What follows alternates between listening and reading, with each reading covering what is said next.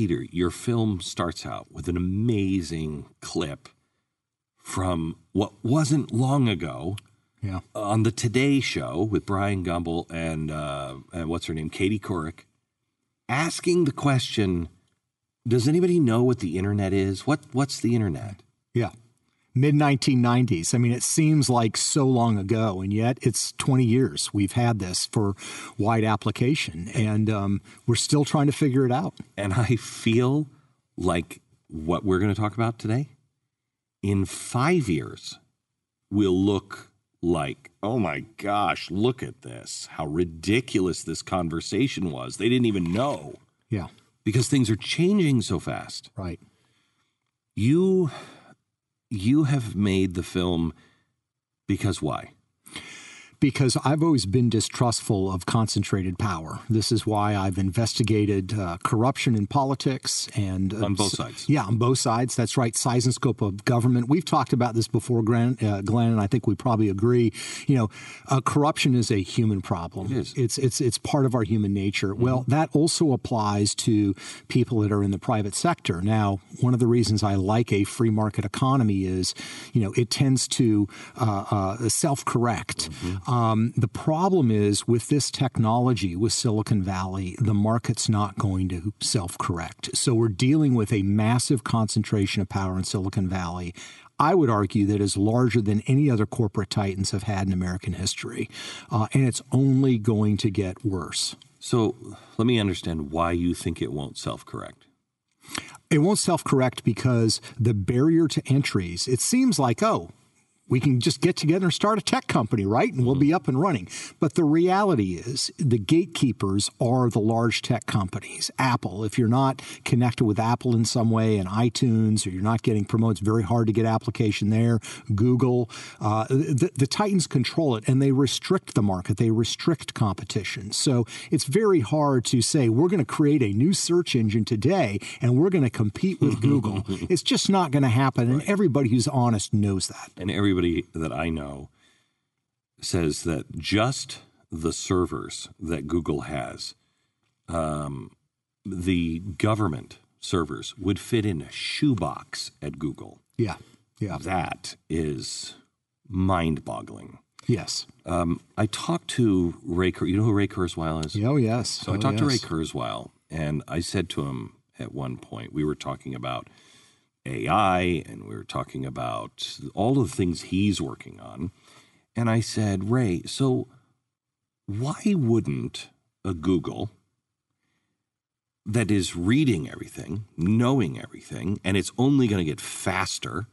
and it's going to be a personal assistant and the idea of the personal assistant is it's it's it's so knowledgeable on you that it can predict what you might think next so i'm thinking about things i'm talking to people and then you know there's something in the back of me that says you know maybe we go to hawaii the next day the next morning when i wake up my assistant says hey by the way i found some really good I've not talked to him about going to Hawaii, but it just can predict me so well. Yes. So what I said was, why wouldn't Google stop anyone from building a replacement for Google? Right. If if if there was something that was going against the corporation, why would it allow you to do that? His answer was, "Be- because we never would. okay. well, then uh, I'm meeting a unique group of people Right. in the history of Right. the world. Th- those those words, trust us, have been uttered throughout human history by people that rose to power, who were well intentioned, who did wonderful things, um, but along the way uh, took a terrible turn. Those words have also been used by people who were terrible from the beginning. The point being. We cannot trust other human beings. Given the long span of human history in politics, in warfare, in technology, we cannot trust other human beings with this much dominant power over our lives. And look, they're not going to come and say, we're going to do terrible things to you. It's always going to be presented as, we're doing this for your benefit. This is a wonderful, good thing. And there are benefits. Huxley was right, not Orwell. Right. You know, I think it turns into Orwell. Right. But first, it's Huxley. We want it. We'll Yes. Brave New World. We'll welcome it. Yes. Okay. I wouldn't have given my fingerprint to anyone. I gladly give it to Apple because it's Right. reduces. Oh, really? I got to remember that. I got to change that. Yeah. You know. Now facial recognition. Right. So before we start, is your concern the power that they have now and in the next two years, or the power that they have and will have in three, five years, and with AI coming online? My sense is, Glenn, that right now they have an enormous amount of power, and we will reach a point where it won't be reversible. In other words, they will have accumulated so much power that whatever actions are taken, uh, simply it will be too late. That's my concern. They get so embedded into uh, a human life uh, and their ability to steer and manipulate. We become so dependent and conditioned to being dependent upon them uh, that it becomes too late to self correct. That's my fear. And I think we're approaching that probably in the next five to 10 years. I and I don't accuse Google of doing this or Facebook doing this at all, but um, I have often wondered if it today, just with what they have today, if it fell into the wrong hands, could anyone in Washington beat Google? Yeah. Because they have everything. They can make you look guilty. They can That's right. place it. They can do anything to your life. Do they? Yeah. Do they? Today, with what they have, who's more afraid, Google, Facebook, or the government? Oh, I think the government. There's no question about it. And it works a couple of ways, as it always does, Glenn. There's certainly absolutely what you're saying. They have the stick uh, that they can wield in lots of ways. They have the search histories of you know members of Congress, of senior White House officials. If they're using a Gmail uh, uh, email account, even if it doesn't say Gmail, if they're using a Google-based email server, which a lot of government entities are, they have access to their emails. So they know a lot of secrets about these people. Um, so there is no question. There's the stick. You should wait, wait. Yeah. Let me just let me clarify because I want to Yeah. be really careful. Yeah. Because I don't want to, I don't want to assign things that they're not doing. I want to make a difference between what they have, what they can do with what they have, and then what we worry Yes. about. Okay. Very important So distinction. They they don't necessarily have all of that information. I shouldn't say that. They have all that information. We are not accusing them of looking or using any of that information at this point. Correct. Correct, okay. But but it is a, it is a capability Yes. they have. Yes. It's it's you know the equivalent would be um, you know somebody who uh, has a, a gun at home for home defense. Mm-hmm. They may never use that gun.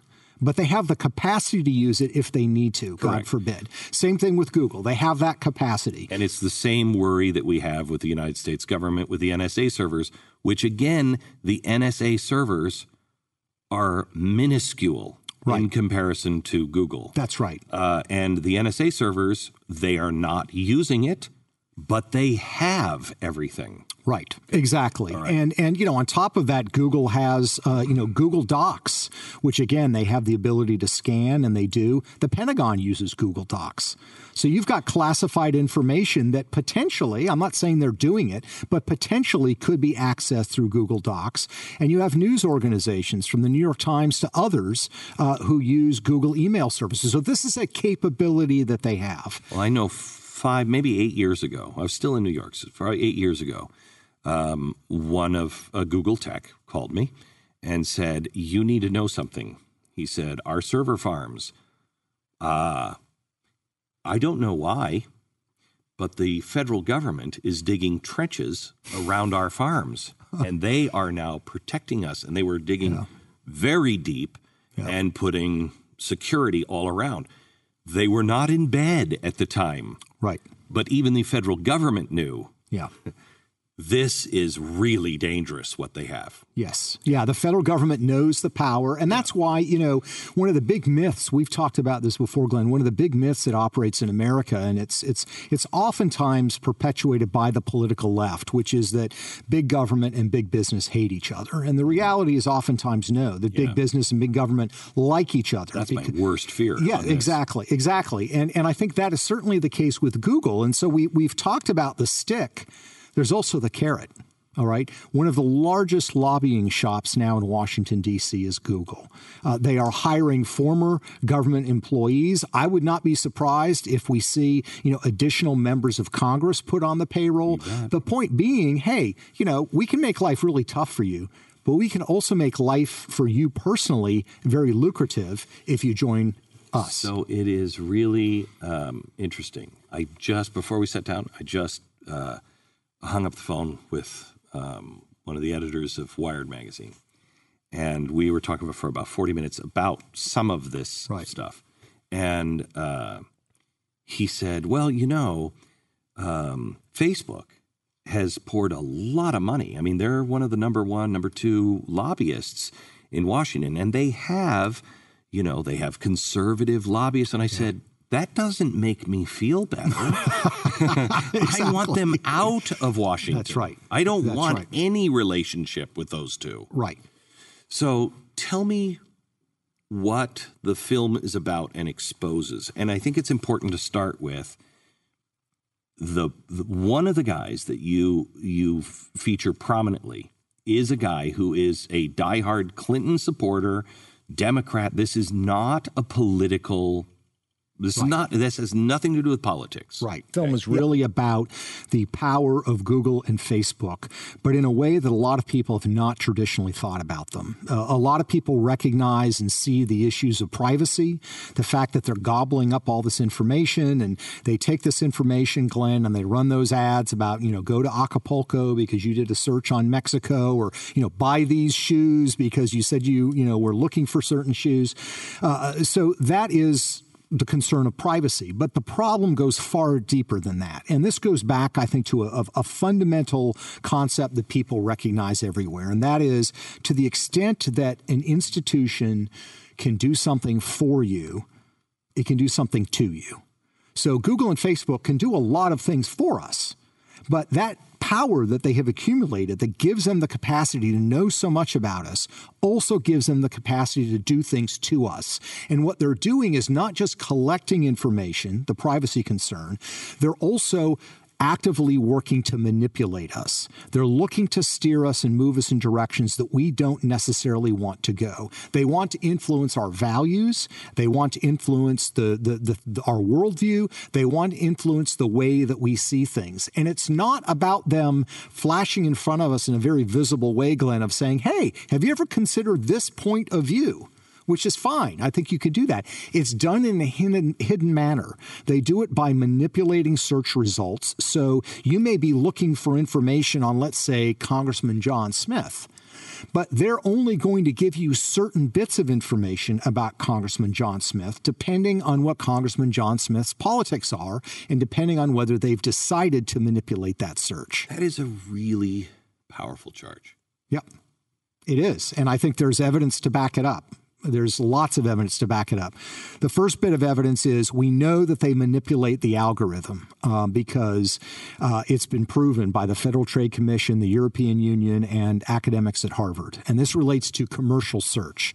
Uh, they were charged 10 years ago by Yelp and by TripAdvisor for manipulating the algorithm to, to the detriment of those companies to benefit companies that Google owned um, that were competitors. And as far as I'm concerned, Google can do that. But here's the problem Google insisted and they pounded the table and said, We are not manipulating the algorithm. We would never do that. Guess what? They were lying. They were manipulating the algorithm, and they've pretty much given up the argument that they weren't. So they've done that, and the work of Robert Epstein and others, I think, conclusively demonstrates that they are cooking the books on the algorithm as it relates to political search.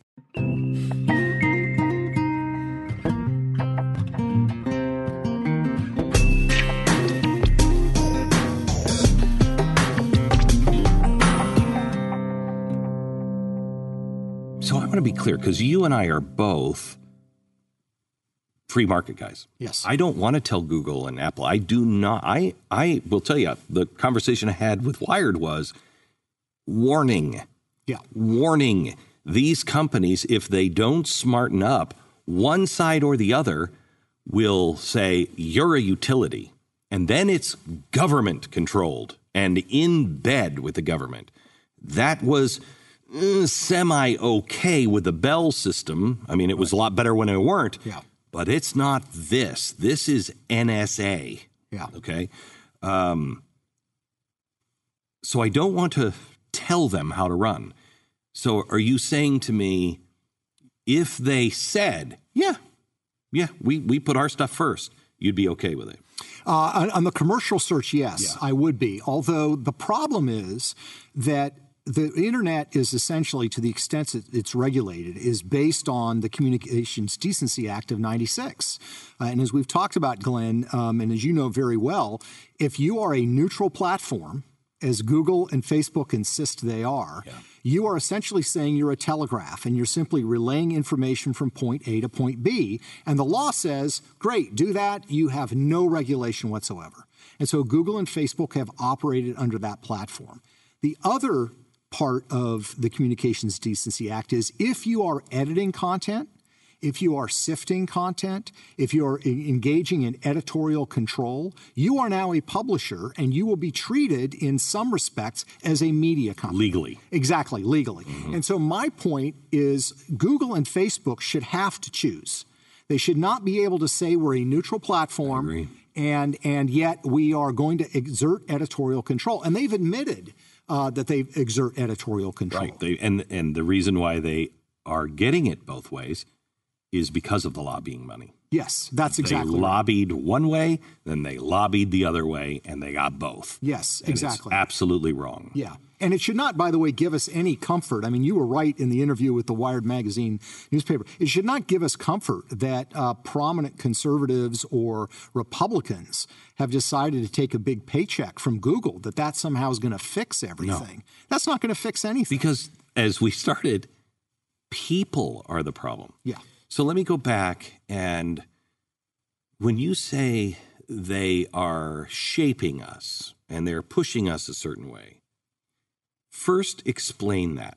How is that? Uh, And I, want specifically where are they pushing us and how do you know they're pushing us? right. Okay. Well, one of the people that we feature in the film is, is a guy who is a, a Google ethicist. Um, and that's actually a title at Google. And and uh, Tristan uh, talks. very- Tristan Harris? Yes, talks very, talks very very openly about the fact that his job was to nudge people towards certain directions in certain areas, and they were trying to figure out how to do that quote unquote ethically. Now, you know, my view on this is pretty clear. If you're trying to influence somebody, it should be out in the open. It should be direct. It's the only ethical way. Exactly. And so I don't think there's an ethical way to do it. But but he's In in in the open. Right. It is. Exactly. Because then I'm choosing and I know you're coming at me with an angle. But Yes. if you don't announce it, there is no ethical way. Yes, exactly. And you know, it's it's interesting. You go back in history, you remember all the uh, uh, a concern that was raised about the subliminal advertising. You know Mm-hmm. that you'd see, you know, a, a, a Coca-Cola drink and there's actually sex written in the Yeah, ice right, cubes or right. something like that. And uh, you know, there are all kinds of disputes about how effective that was. Well, that was restricted in the United States because it was deemed to be deceptive. You know, you're, you're, you're trying to accomplish something here that you should be above board about. And that's what I'm saying that, that Google should do. So, you know, the issue of them nudging or trying to influence us, um, Tristan Harris has talked about that. Uh, Eric Schmidt, the CEO of Google, has said that part of Google's purpose is to shape the values of Americans. Um, so th- they don't view themselves just as we're we're trying to sell advertising and we're trying to make money. They have a much uh, more ambitious agenda. Uh, that goes along with this, and it's tied up with their worldview. It's tied up with the sort of the ethos of Burning Man. It's tied up with sort of the Silicon Valley ideal of what they view as wrong with America and what they view wrong with human American society. So I don't want to get into. I I I think for the sake of um, intellectual dialogue, I want to take the position that um, it's totally cool to say don't be evil. Mm-hmm. Yep. Totally cool. Yeah. The problem is when you say they're nudging and they're pushing and their ethos is don't be evil, could we define evil? could we define evil? you know, when it's it's hate speech. Right. Could we define hate speech, please? Right. Because I've seen speech that is very hateful that others are totally fine with. Yeah. I have seen things, for instance, we define evil. Some people would say that it is it is um, evil to take the right away for your own body as a woman, and others would say no, it's evil to kill a child in the womb. Right.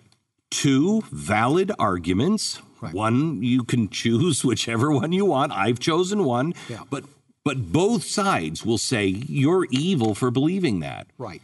So without the definition, Yes. we we Yeah. don't know what it is, and it can always change. Right. And and and I, I think you're exactly right. And even to add to that further, here's the other fundamental problem. I'm always very concerned when people throw around words like evil. There is evil in the world, mm-hmm. and we need, do need to define it. But here's the problem: when a company says "Don't be evil," or when a activist says "I am fighting evil," if they have not really thought through what they're saying, what does that do, Glenn? It opens up the possibility to do anything. I mean, the ends justify the means. I'm fighting evil. I'm, I'm, I'm halting evil. So deception is now okay. Dishonesty is now okay. Harassment is now okay. Manipulation is now okay because I'm fighting evil.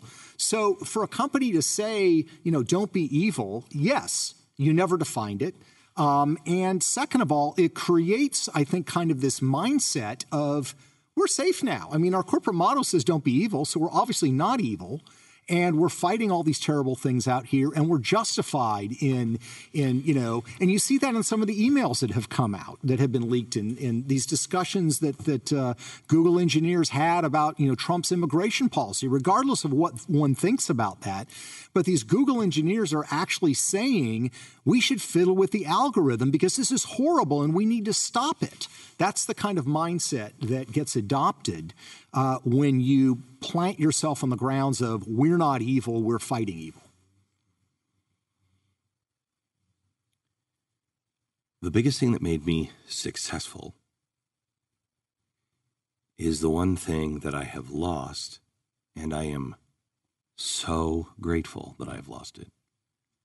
And it is the problem, I think, almost throughout society certitude. Mm-hmm. I want to take you to a controversial meeting I had with Mark Zuckerberg at Facebook. Mm-hmm. Um, they had invited a whole bunch of voices, and I sat right across the table from Mark, Mm-hmm. and others were talking, and I watched him, and I watched him closely, Mm-hmm. and um, I, I tend when I go wrong, I tend to go wrong believing the best in somebody. Right. So maybe I'm wrong, but I really watched him, and when he spoke many times, perhaps because I was just right across the table, he was speaking to me, and he was looking me right in the eye, Mm-hmm. and he said to me, Glenn, why would we want to do this? First of all, Right. we would we'd wipe out 50%. If I'm just pushing politics, mm-hmm. I'm going to wipe out 50% of my base. That's mm-hmm. stupid. Mm-hmm. For us to sit here and say that's good, that's not, that's hate speech, that's not. He said in different parts of the world, we don't know what is good and bad. Right. The C word in America Yeah. is horrible. Yeah. In Great Britain, Right. not so much. Right. Okay? Right. Right. It means something different. Yeah. Yeah. So eh, his point was we, we, we are not the policemen of the world. It's impossible to be policemen of the world. Right. And I believe that in him. I really do. I believe he believes that. Mm-hmm. But I also believe that Silicon Valley, by nature, is not diverse. It may be diverse in color, it may be diverse in sexual lifestyle, but it is not diverse in political thought. Right. And when you're in the bubble, and the, explaining the the bubble that we're in, mm-hmm. where they're sifting and we're getting the stuff we want to read, and we're living in that bubble, that Facebook bubble. They're living in a Facebook bubble. Bubble. So my question to you is: Are do you believe that Facebook, Google, are intentionally going after and editing. I mean, en masse. I, right. I believe there are people that right. do this. Right. But en masse, are they intentionally doing this? Or are they just so isolated in their own bubble and surrounded by people that are absolutely certain they're on the side of good and they don't see what they're doing?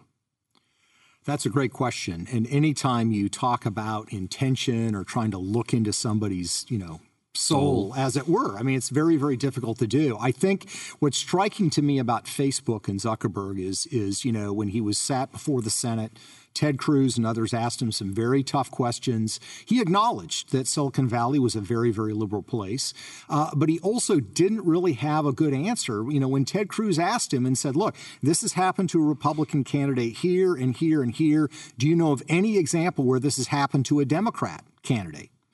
And he said no. And he said, this has happened to this pro life group, to that pro life group, to another pro life group. Do you, do you know of any abortion groups that have had these issues? He did not. So part of it is the proofs in the pudding, right? I mean, why is it that one side seems to overwhelmingly face these issues?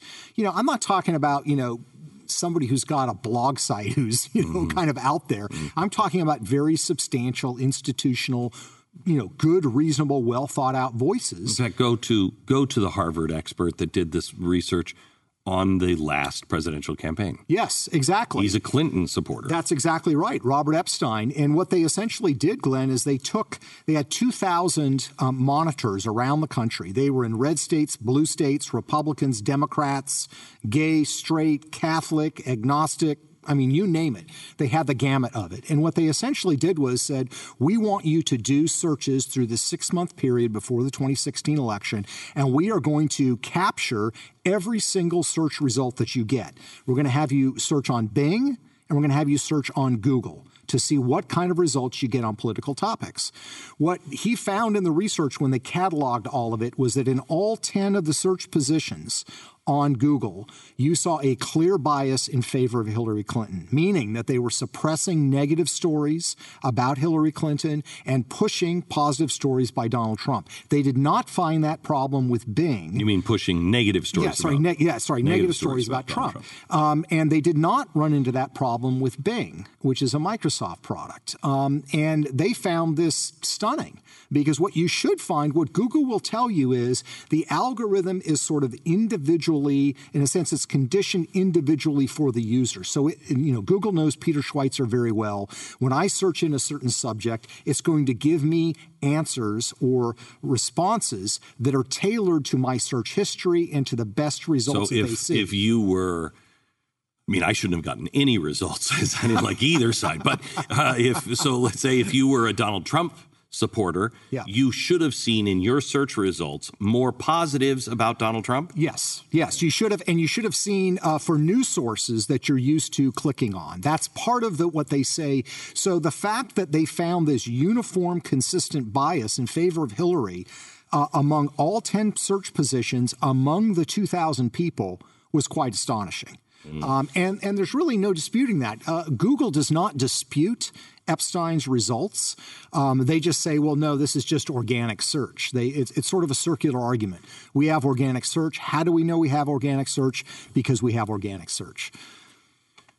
I did a I did a show recently on the difference between disinformation and misinformation. Mm-hmm. Fascinating topic. Right. Yeah. Can you explain the difference between the two? I mean, one is one uh, disinformation is when it is is planted um, into what you think is a credible source. Right. Okay. If it comes from Pravda, you're like, oh, it's Pravda. Okay. Right. But if it comes from the New York Times, Right. then it's disinformation.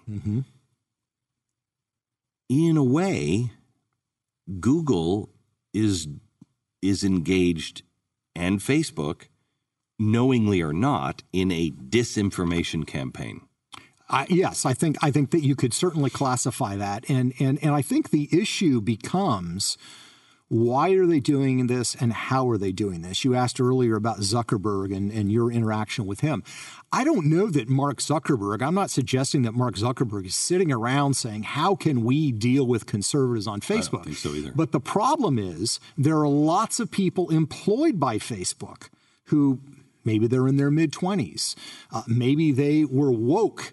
Uh, you know, on on campus, and they are now involved in the news feed. I mean, we had a, a, a you know a Facebook um, uh, employee who was involved with their trending section that came out a couple of years ago, who said, "Oh yeah, we sunk conservative stories and we boosted liberal stories." Um, so I don't think it's it's it's a question of the executives of these companies, you know, in kind of a James Bond villain moment, saying, "Here's how we're going to rule the universe." I think it's a question of they've created these powerful companies and they've created a culture within these companies that, for all the talk of tolerance, is actually very intolerant, and it reflects in the product that they are producing. So, did you did you uh, touch on it all? I have a, a document from a meeting with Media Matters on inauguration day. Hmm. Okay, It was a meeting that happened with far left donors with Media Matters on the election day in Florida. Oh, not on election day, on on uh, inauguration day. And they said, "Here's where we went wrong, and here's what we're going to do." And it talks in that in that document about how they are going to go to Facebook and Google, and they are going to advise Right. Okay. Right. And in that document, it says we have already been given access to all of the raw data in real time. Yeah. Peter, I don't think they'd give that to me or any organization that I know of. No, they would not. They would not. And this and this is the problem. I mean, the problem is the way that they are trying to deal with this is they're like, you know, we're being criticized by conservatives, so we'll go meet with conservatives. I'm not saying that's a bad thing, by the way. I think that's a good thing, but that's not really the issue. The issue is not, you know, uh, saying nice words. The fundamental issue comes down to, you know, what is this company doing? And and the whole debate now that's arisen about fake news, I think, is a huge problem because it's allowing essentially these liberal groups like the Southern Poverty Law Center and Media Matters to essentially say to Facebook and Google, no, no, no, we want you to engage in more censorship. We Right. want you to And- classify. And the uh, and the, the Facebook would respond, well, but we have others. We have I don't remember if it's Heritage Foundation, but we have Right. we have others Right. that are doing it on the right. I don't want That's either exactly- side. that's exactly I don't right. want either side shut up. Yeah, it's it's the, the the problem that develops is that nasty word cronyism. And cronyism is a problem where you give concentrated power or you give special access or favors to certain people, uh, and invariably it's going to be misused. And and this is really the the question, I guess, Glenn, is does Facebook and does Google so much distrust the American people that they believe the American people are incapable of looking at a news story and saying, that's totally yes, I'm not buying that. Um, and, and, and they don't. They don't have confidence in the American people to do that. They feel like they have to somehow be the arbitrators, and they don't. So here's let's be clear. Um, just a new study came out. Goldfish, goldfish have an attention span of nine seconds. Americans have seven seconds. Okay, so let's be very clear. We're not doing our job. Right, right, okay, right. Um, and that has changed dramatically because of Facebook Correct. and all of the interaction that we do. Yeah. However, because I was just asked this question. Um, well, don't they have a responsibility? Shouldn't they be? No, they have a responsibility to be transparent and be a platform. Correct. A platform. Correct. I don't believe that you should censor anyone on a platform. Right. It's the battlefield of, of ideas. To say that now, what people will say is, well, that's crazy because there's a lot of crazy people. Yeah, there are. There yeah. are. Yeah. Thomas Jefferson said, believe the people, trust the people. Right. Okay. The key to that sentence was, comma, they will usually get it wrong, but eventually right. they'll get right. it right. Right. Right. Exactly. So we're going through this period right now. The right. worst thing we can do is put a babysitter on top yes. of us forever. Yes. We have to learn. Fire is hot. Yes. No, you're exactly right. And this is is further evidence that I think they don't really understand the dynamics at work in the country today. The dynamic at work in the country today is a rejection of sort of this elite view of how society should be organized. It's one of the reasons why you have in financial markets conservatives people on the left don't trust the large banks. They don't trust Wall Street. It's a rejection of that. It's the same reason conservatives, liberals, independents have a distrust of Washington, D.C. It's not because they want tax policy to be slightly different, it's they don't fundamentally trust them to reflect their interests and to look out for them. And they also know that elites generally look down upon them. So, you know, that it, my, my challenge to Silicon Valley is for all their talk of egalitarianism, for all their talk about we love democracy and everybody having a voice, do you really? Do you really? I mean, the point is, we all remember as a kid, I, I, grew up outside of Seattle, Washington, and I remember going down to a place called Pioneer Square. You probably mm-hmm. went there too. Yep. There were all kinds of people wandering around saying strange things. Well, those people today may have blog sites, and they're going to say some crazy stuff. I didn't pay a lot of attention back then. I'm not paying a lot of attention now, and I have enough trust that most people aren't going to pay a lot of attention to them.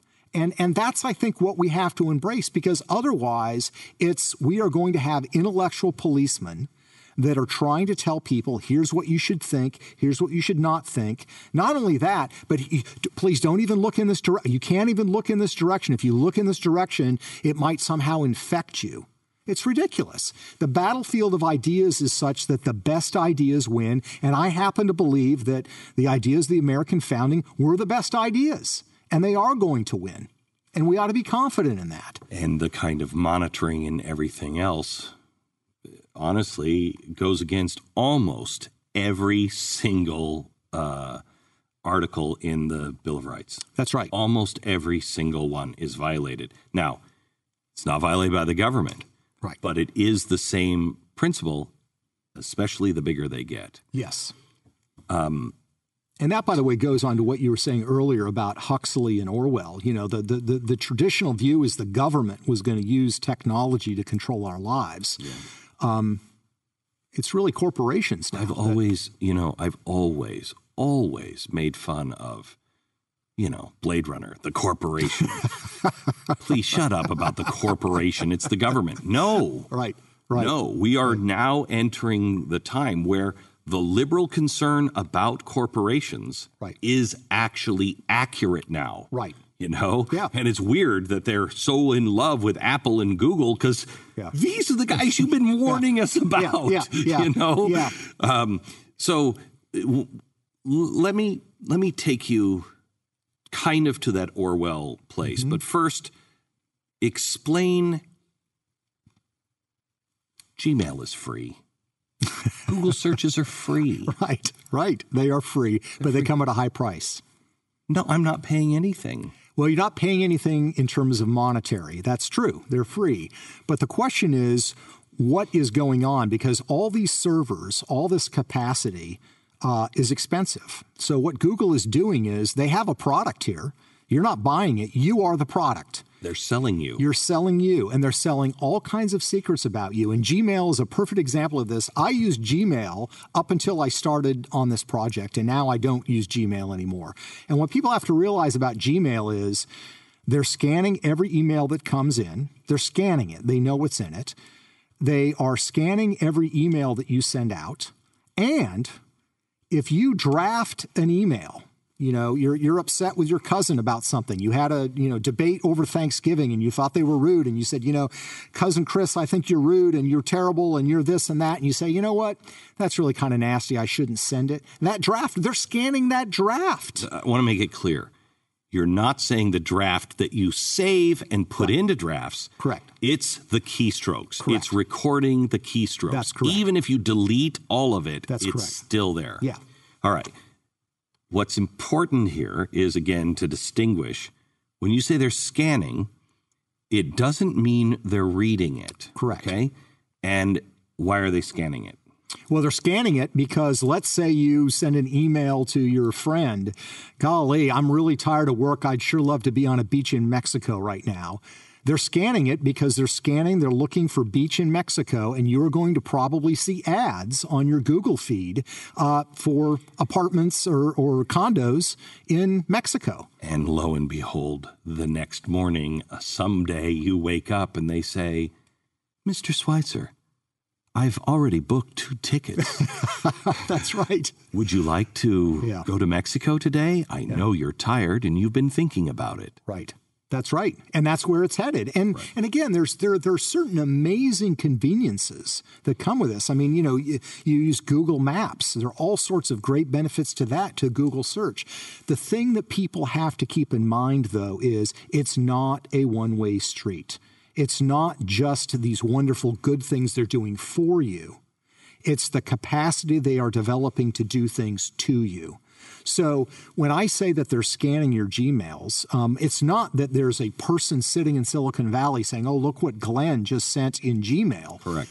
But they have the capacity to do that. Yes. Uh, and they have the capacity, if they don't like what you're doing, to shut you off from Gmail. And, and uh, Dr. Jordan Peterson, we highlight him in the film. Uh, that's exactly what happened to him. He's a psychology professor at the University of Toronto, and he took a, p- a position against compelled speech, uh, where there was a, a debate in Toronto about an ordinance that would require you to address somebody by their preferred gender. Uh, Peterson's position was I always address people by their preferred gender, but this is compelled speech. You should not force people to do this. He took this public position. The next day, Glenn, he was shut out of his Gmail account. He was shut out of his YouTube account. Everything Google owned was shut down. Now, you would think, why is this going on? I, I think probably what happened is somebody connected with Google, um, maybe mid level, saw this, you know, is maybe in favor of this policy position and, and, and sort of in a juvenile way said, I don't like this guy. We're going to sort of cut him off.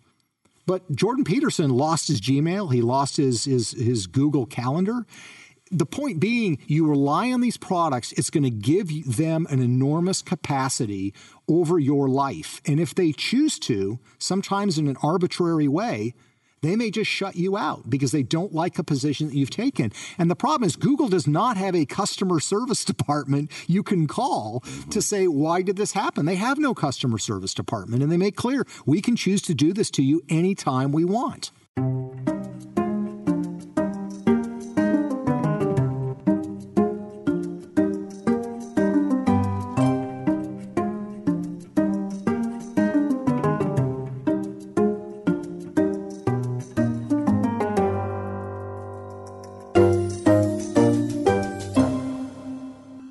Been asking the question of everybody who I think um,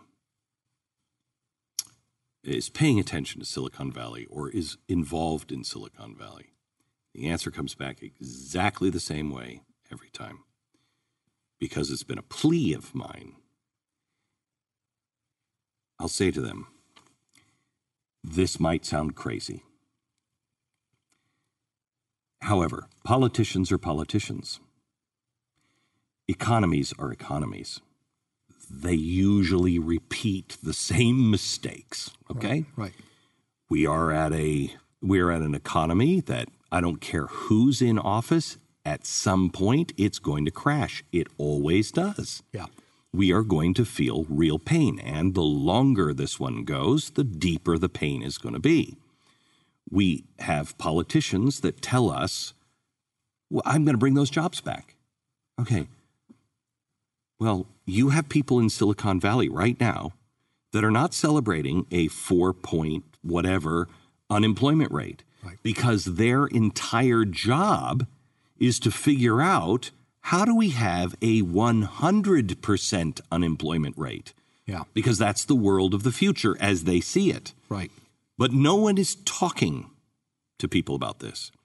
Bain Capital said mm, about eight months ago by 2030, the United States of America will have a 30% unemployment rate permanent. And it will only go up from there because of the things Silicon Valley is doing. So here's the scenario people start to lose jobs. This starts to kick in around 2020.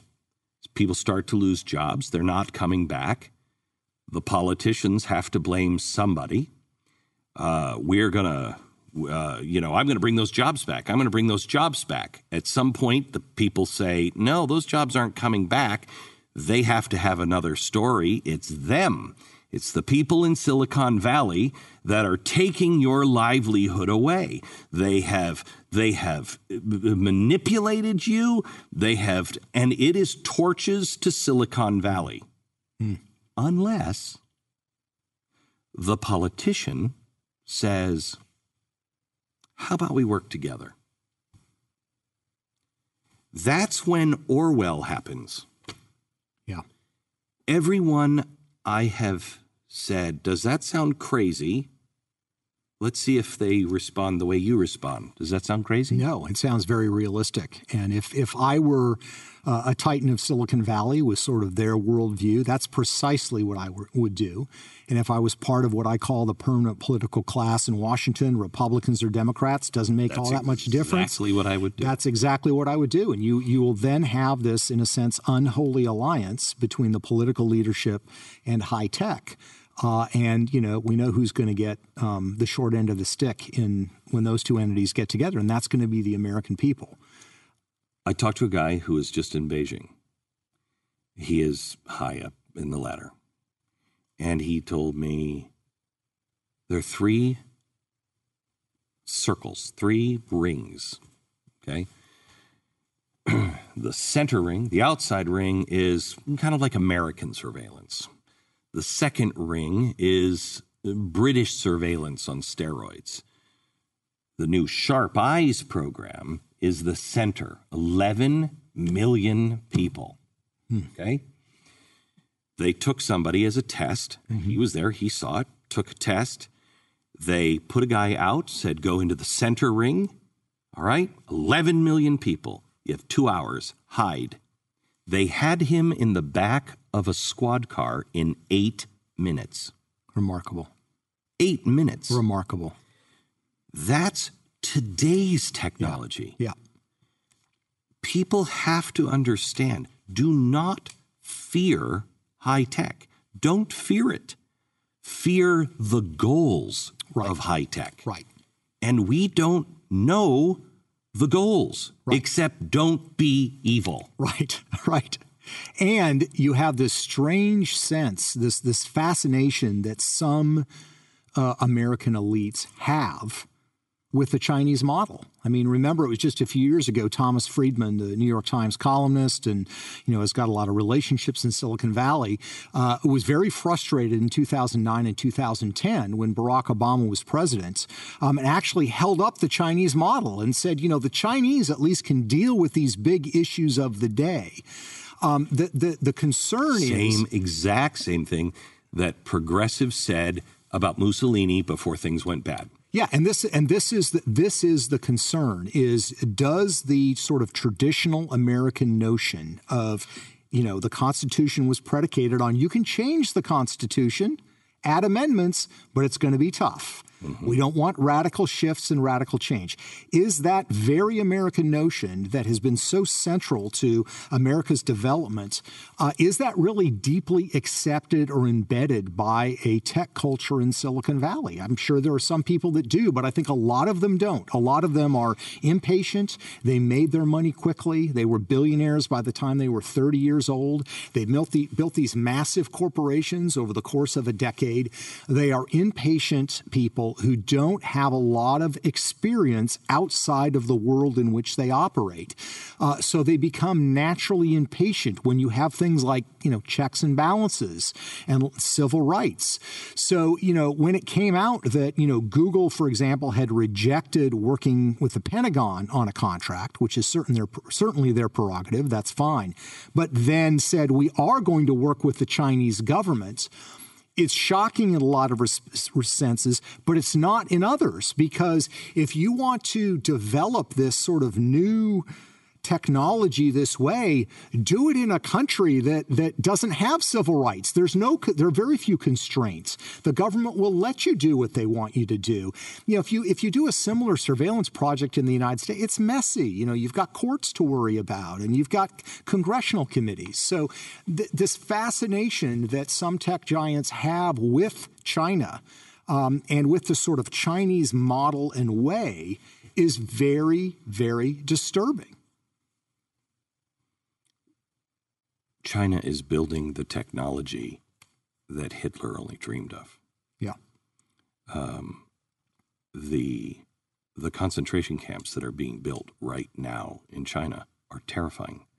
The Sharp Eyes program that uh, President Xi has put in, where it's an episode of The Black Mirror, where you are you're graded on your on your social interaction. Right. Who you follow, what yeah. you write, who you call, where you shop, all of it. Yeah. And you will lose your house. Your kids won't be able to go to school. I mean, it is terrifying. And it really said a lot to me when I don't want Google in bed with the government and the Pentagon. Please, no. Uh-uh. But one person spoke out about that. One person, I'm sorry, no, everybody spoke out about that at Google with the government. Only one said, I can't do this. Yeah. One. Yeah. Yeah.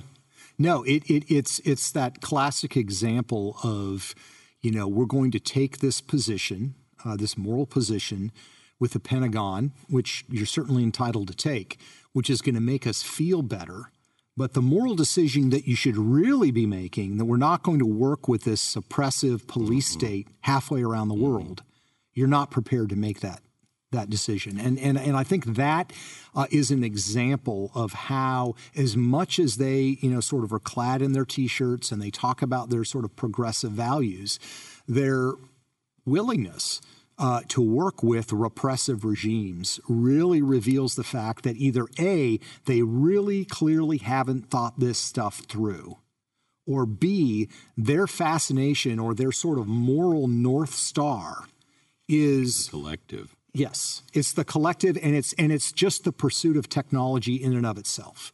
That that there's that we're not going to attach any values, political values, or um, uh, intellectual values to that. It's simply pursuit of the technology.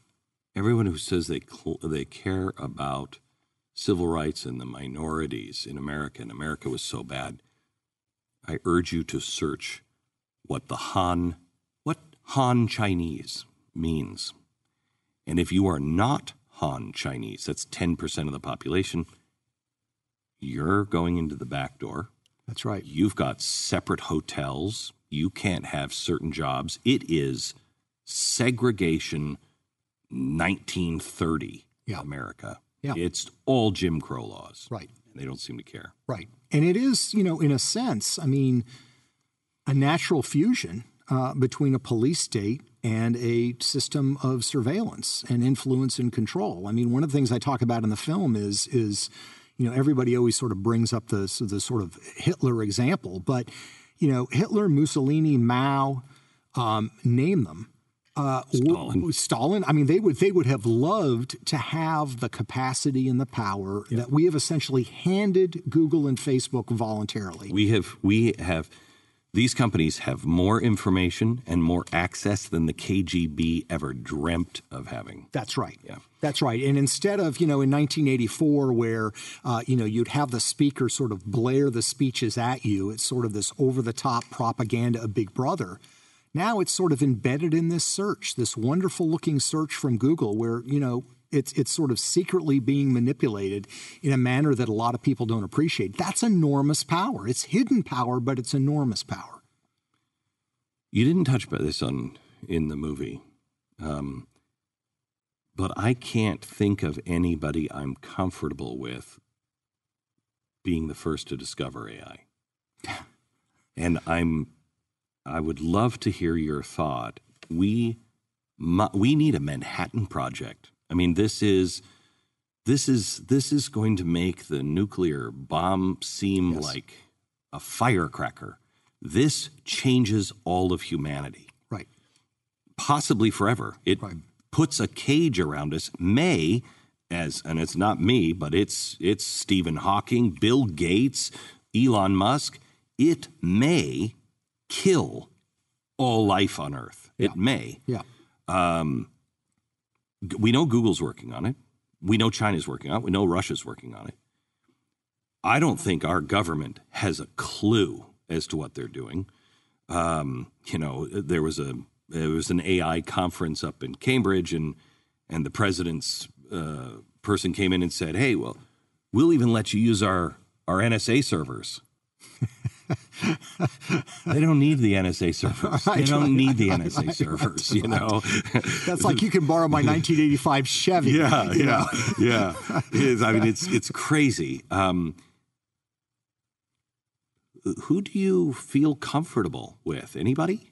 I mean, no. I mean, I certainly don't consider myself an expert on AI per se, but mm. but but here's I think what we know from human history, and particularly recent human history every great technological development has been good has meant good things and bad things. And and technological advances are essentially tools. We think of them as tools because we control them. Ai is different. By its nature if you are creating an intelligence system you want to continue to regard it as a tool.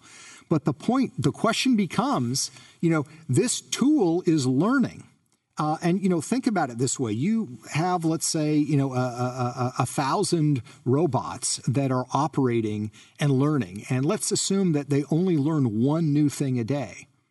But Glenn, those thousand robots are all communicating, so they're all actually learning a thousand new things a day and they're learning it the day after, the day after, the day after. What does that compare to in terms of the advance in human knowledge? Who is going to be more knowledgeable and more superior going down the road in that kind of scenario?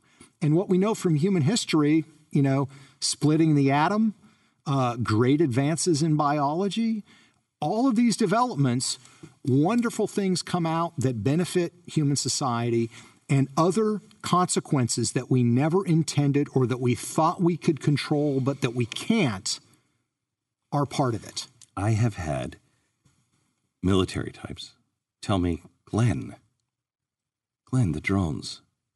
Yes, yes, it's facial recognition, but it requires a human to push that final red button. For now.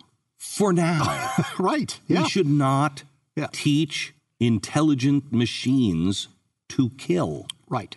It's a really right. bad idea. Well, and the question becomes not only should, should you not teach them to kill, but will they be able to learn themselves how to kill? Will. Yes, they will. And that's and that's you know the, the the the challenge here is they will tell you no, we will put a barrier there. You can't. It, so a, people who don't understand AI, AI artificial intelligence is like uh, what we kind of have now, where it can only do one thing. Yes, Big Blue can play chess and it right. can beat everybody on earth at chess, but it's that one thing. The next step is AGI, and that's general intelligence. That's a human brain that is good at everything, okay, or or many things. ASI is super intelligence when it becomes AGI, it will quickly become smarter than us because it doesn't forget. It learns, it's connected to everything, right. it's absorbing. It's you think the people at Google have power when Google is in charge and not the people. Yeah. It really has power. Right. and and people don't understand that when they I, I read a description we will be people will be to ASI as a fly is in a kitchen on a plate to the conversation people are having. Yeah. You will not be it. it Yes. It, it won't care. Yes. We're assigning these things that it should love people. It should care for people. Well, okay, we can teach it that, but it's going to be so smart. Right. We are going to be a nuisance. Right.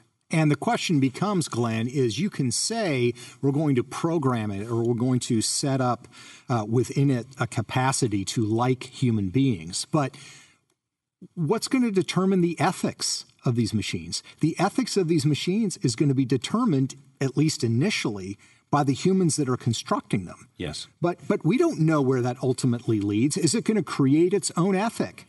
Uh, you know, looking at the fact that you know these human beings are being destructive, so we, we have a responsibility now to to damage or, or kill those humans. If there was a little teeny fly Moses,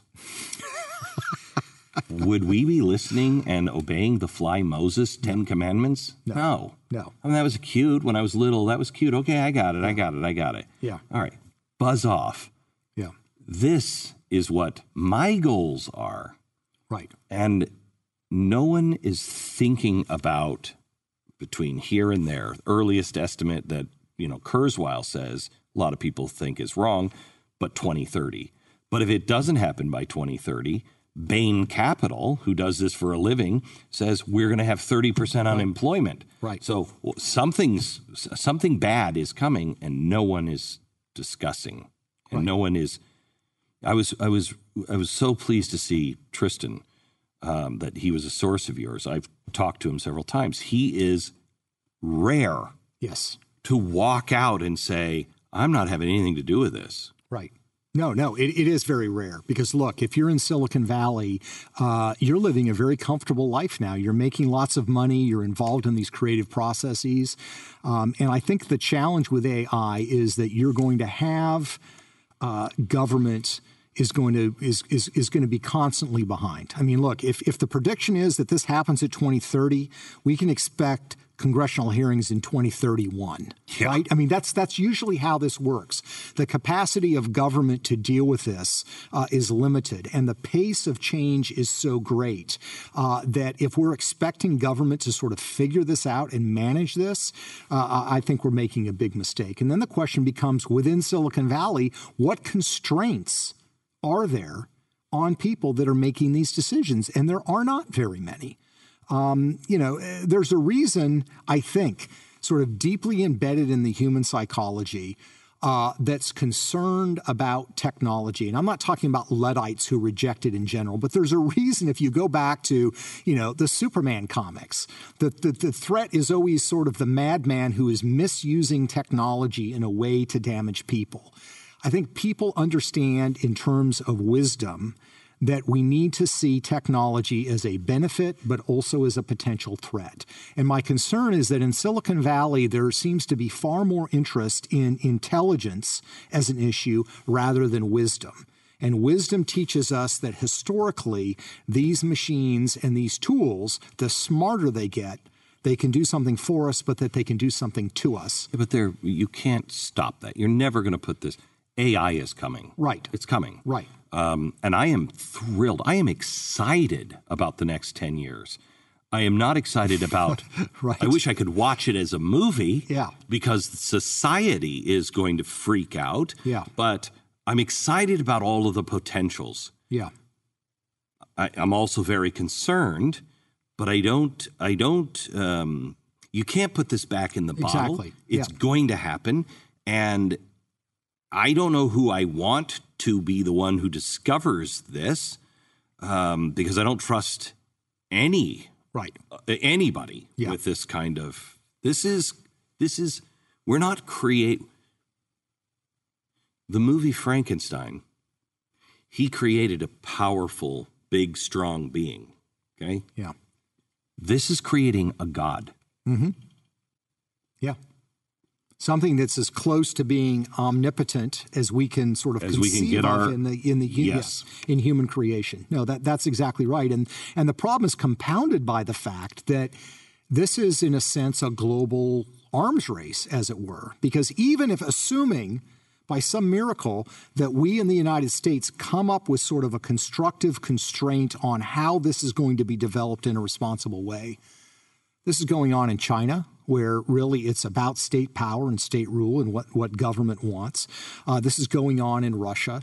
This is a, a, a, global trend that sort of transcends the United States. So we can be in a situation where, even in the most optimistic view, we somehow create some kind of um, code to determine how we are going to uh, uh, uh create AI and what role it's going to play in American society.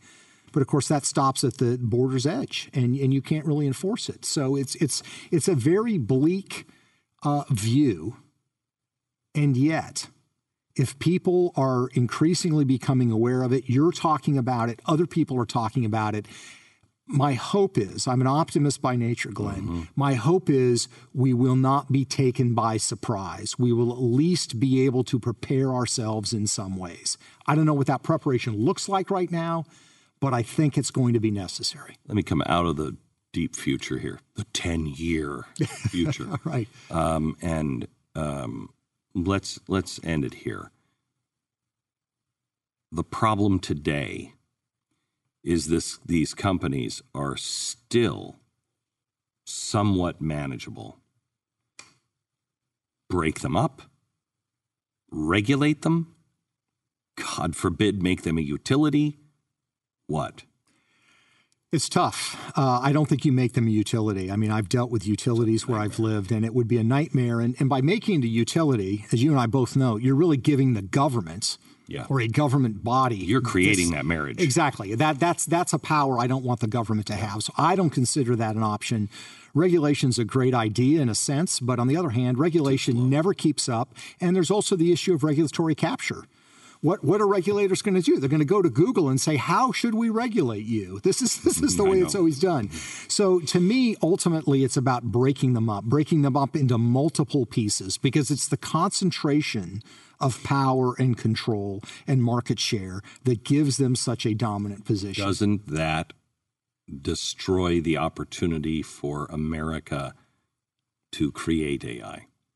I don't think it does. I, I, think American innovation is such that that it takes server farms the sure. size of a government sure. or, or, Google. Yes. You know, yes. it's not that's that's you know, American innovation that ain't in your backyard. Yes. And that's not with a lack of information, that's with access to all information. Yes. No, there's absolutely right. There's no question that it that it in, in, in some respects could put America or these American companies at a competitive disadvantage on these issues. But I just think the stakes are too high uh, I, I, don't think we can say that you know what's good for Google is good for America. You know, to take the old phrase that what's good for General Motors is good for America.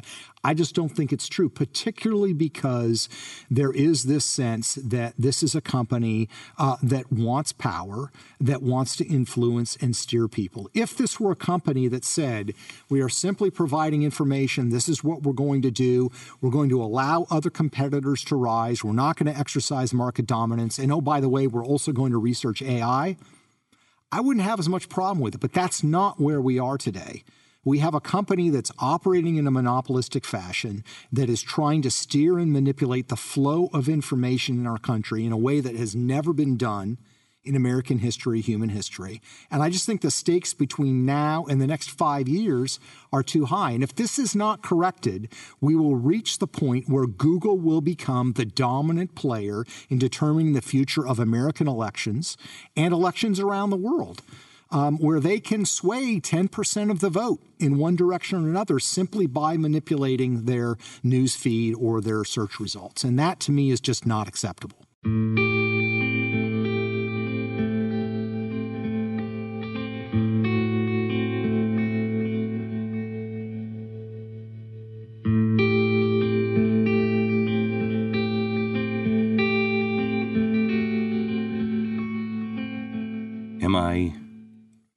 Wrong track or the right track?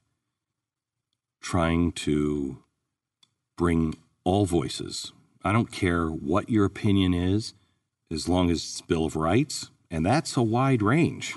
Yeah. um, as long as it's Bill of Rights, we need to protect ourselves and be on a separate server Yes. because I believe the voices of freedom and individual rights are going to be deplatformed. Yes, I, I think you're exactly right. And you, when you uh, mentioned to me earlier that you had set up your, you're using your own system, I think that is so profoundly important. We do the same thing at the Government Accountability Institute. We have our own server. We are not connected in the cloud or in any other way that gives people control. It's it's it's about autonomy.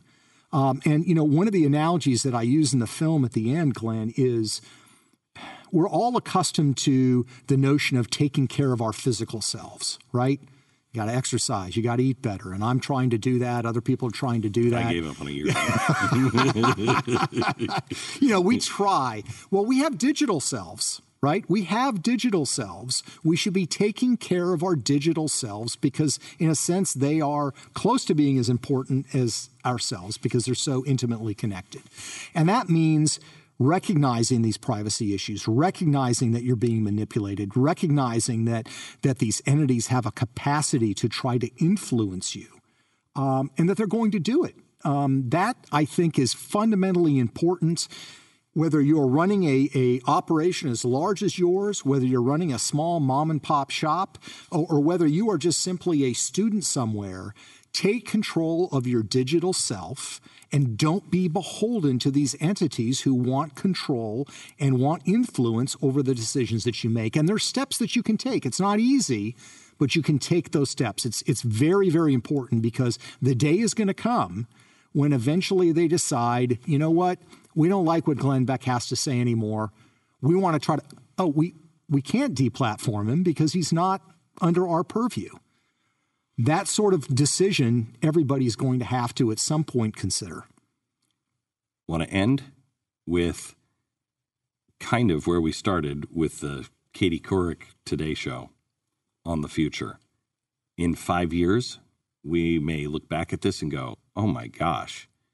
We might look back at it and people don't know what it is because it failed. Have you heard of Solid? You know what Solid is? No. And pods? No.